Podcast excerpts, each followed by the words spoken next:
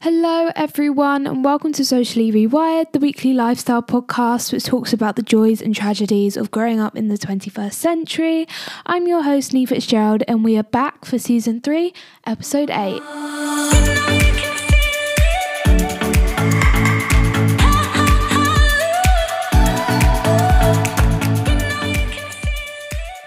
Everyone. Another episode awaits us on this fabulous Sunday. How is everyone doing? It has been a long week for me. I'm back at school, full week this week. Work's kicking in, homework's definitely kicking in. My attention span is getting shorter and shorter by the day, but we are here again. I hope everyone had a good week or at least a productive one. Um, I'm happy to be here entertaining you all for the next 15 ish minutes. Not long left till the end of the season, which is absolutely crazy, but no time like the present. So let's talk about what I've been list- listening to, watching. We'll do listening to later, I think. Yeah, let's get into what I've been watching. So, um, I've definitely realized this week that having an escape after doing work is very important in helping my brain not freak out and be constantly like turning and working. So, I've started and to be fair, nearly finished Our Girl, which isn't new, but um as I mentioned in the last episode, I'm watching Vigil, which I really, really like, and that's obviously a BBC production. And so I remember hearing about Our Girl a while ago, and I never watched it when it came out, but it is incredible. The first season is just Chef's Kiss. If I could rewatch that for the first time, honestly, I would give anything to do so because it was so good. I'm definitely going to rewatch the first season after I finished um, the fourth one, I think it is, or the fifth one, who knows. But the reason why the first season is so good is the following seasons, the main character changes, which is why I prefer the first season. But to be fair, they still managed to make the plot like very punchy and interesting. So I would recommend watching that if you know want something to watch while you're doing something or in the background or as an escape program. And can we talk about Captain James? Oh, he's giving me like Theo James. Theo James? Yeah, the guy who's in Divergent, right? He's giving me those vibes, kind of giving me Hugo vibes from Love Island, but like in a good way, like not in a bad way. Um, I think it's just the way he talks. He's quite like posh. Um, but yeah, definitely giving me like Theo. I don't know if that's just the way he looks, giving me Theo James vibes, or just maybe the role he plays. Who knows? But that is a program I have been watching recently, and you should definitely start watching. What's kind of sad is I actually haven't watched any good films recently. It was quite disappointing. I feel like a good Netflix film is waiting for me. It probably hasn't been released yet. But to be fair, it won't be too long till we crack out the Christmas movies, and that's exciting. And I will give Netflix that, that they are quite good at Christmas, like, original, like a Netflix Christmas original. They always, you know, they know what they're doing, but it's so easy to make a Christmas film. It's like boy meets girl and boy leaves girl, boy turns up at her door on Christmas Day with some freshly baked cookies and bites them in. They have a massive roast, and then it's like, oh, Christmas, happy, fun. it's like usually the plot that goes with it. I'm just, I think I'm just so over movies having such predictable plots, and like I'm so, I'm just so over it. There's not a film I've watched recently that's just blown me away. So if you've got any film recommendations, that would be thoroughly appreciated. Um, what else did I? What else did I want to talk about? Um, I am a week and a bit into Accutane, and I'm starting to feel the repercussions. Every part of my skin is so dry. My lips feel like they are falling off, and I feel like a vampire because I can't be in the sun for too long. Otherwise, like it's been horrible. Like my skin goes tingly. It's like you know when you've got someone and you like slap it, or like someone slaps your sunburn. It feels like that, but like constantly. And yeah, that's not a fun time. But my skin is looking better. What's that quote that's like, a little amount of pain for like a lifetime of happiness, like something like that. That is what I'm currently living. But wait, don't they use that when you're like pregnant and in labour? They're like a few moments of pain for a lifetime with your child or something. I don't know. Anyway. I'm willing to suffer the consequences for seven months if it means I will have clear skin. And I say this all the time, but if you're sitting at home or on a train or wherever you listen to this podcast and you have clear skin, count your blessings. But we are on a clear skin journey, and I'm going to do a whole video at the end of my seven months and talking about Accutane and my experiences. I'm going to take videos every week I'm going to talk about it, what I thought was helpful, tips and tricks to make it less of like a hellish experience because I will learn a lot from this experience and I might as well share that knowledge with the world. Um, because before I kind of started this process, I watched so many videos on people's experiences and so another one to add to the list for anyone who wants to or is thinking about it because acne sucks, but it's also really common. You remember that time when um, Kendall Jenner was like, she was like, I'm gonna ma- make an announcement, and all her family were like, Oh my god, we're so proud of you! Like, you've got this, like, you have all our support. And she was basically like, I have acne. But everyone thought she literally was like dying of like leukemia, but no, she had acne. Does, does anyone else remember like Kim like like I can't remember what it was but she was like we're so proud of you for like coming out and saying it. It was like wow anyway. Uh, celebs for you. So I'm finishing around March 2022, which is probably going to go so quick and fly by. Watch out, everyone, because Neve will be storming the streets with glowing clear skin. You won't be able to recognize me. But okay, right, let's get into the dilemmas.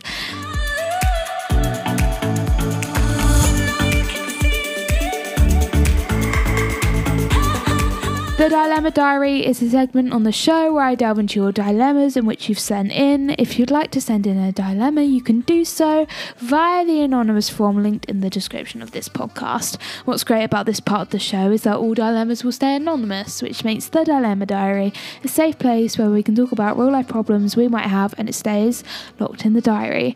Disclaimer I do not claim to be professional advice giver problems over doctor therapist. I'm actually far from the sort, which means please take what I say with a pinch of salt and do get a second professional opinion on everything I talk about.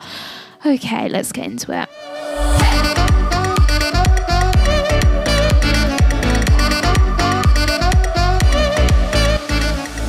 I've with my boyfriend for two and a bit years now, and we are extremely comfortable with each other. We laugh and joke all the time, but every so often I notice that he jokes about what we would do if we were to break up and jokes about breaking up.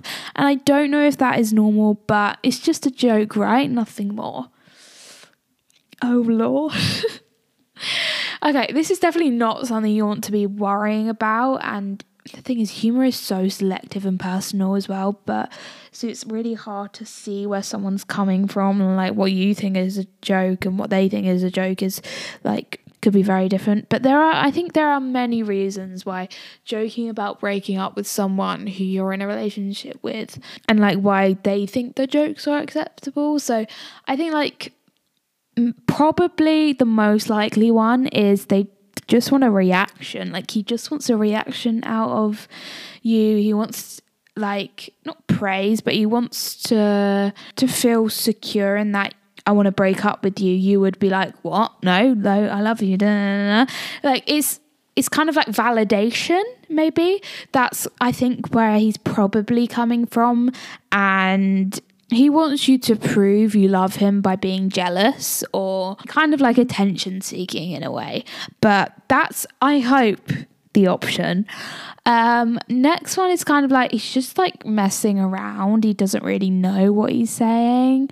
He wants you to kind of feel like grateful that it's a joke and that nothing's going to really happen. And do you think it could be used as some sort of like manipulation technique in the fact that you feel like you've done something wrong. Also, I think if you're too comfortable with the idea of breaking up with someone, it kind of tells you that there's no fight left in them in a sense that if it came to it, there would be no fighting for the relationship to work or fighting for some like fighting for your significant other and like it would just the relationship would be dropped too easily because this is something that's come up before in a sense. Or if it actually came down to it you would actually think he was just joking.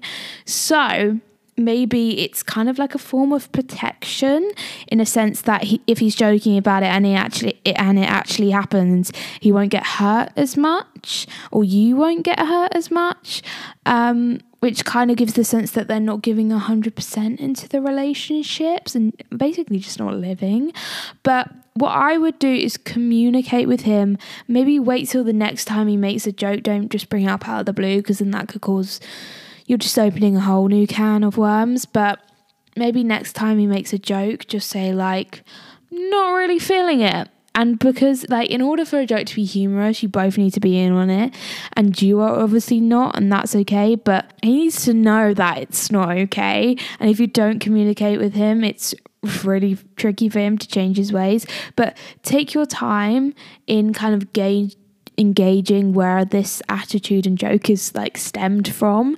I hope it's just like f- he thinks it's funny or he just wants validation, which kind of sucks for you because you shouldn't need to validate someone constantly. But just be like, mm, not really funny. Let's like not joke about that. Make up a joke, find a different joke. Like, come on, we can do better than that. All right, okay.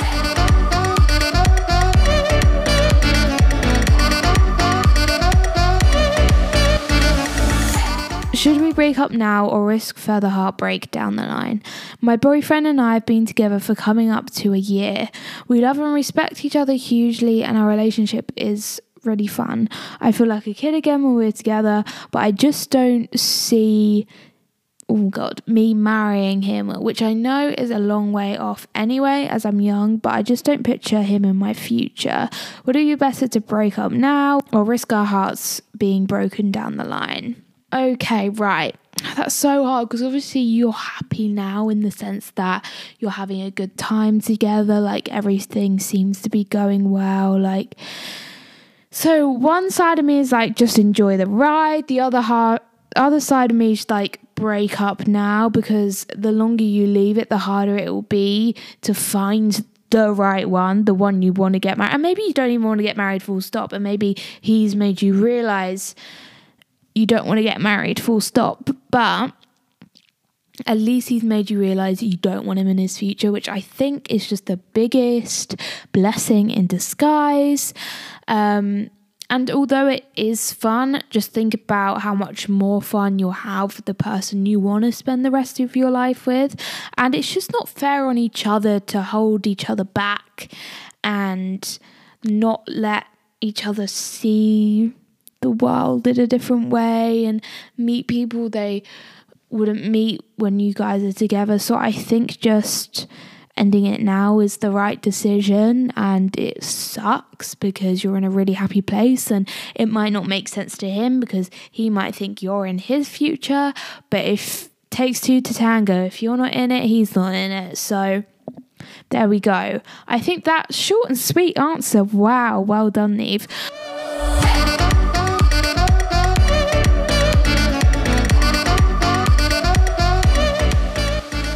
Um, okay, it is now time for Feeding the Fame. This is where I feed you the latest and hottest celeb gossip and headlines and discuss the positives, the negatives, and the ugly of all of it. As always, don't take any of these as facts. This is the internet after all. It is not the most dependable source, and it never will be. But without further ado, let's get into it. Miss Kylie Jenner and Travis Scott officially announced that they are expecting baby number two. I mean, I'm not going to act like I didn't see this coming, but or anyone didn't see it coming. That is extremely exciting for them. Um, do we think it's going to be a boy? Do we think it's going to be a girl? I'm predicting a boy. And I think they name it after Travis. I know Travis's name isn't actually Travis, but I don't know. I just feel like that is so them. But we could get like a random name, like something weird, like highlighter or something. I don't know. Honestly, you can't predict anything these days, but I have a gut feeling it's a boy. Um, imagine if she's a girl named like Penelope, who knows?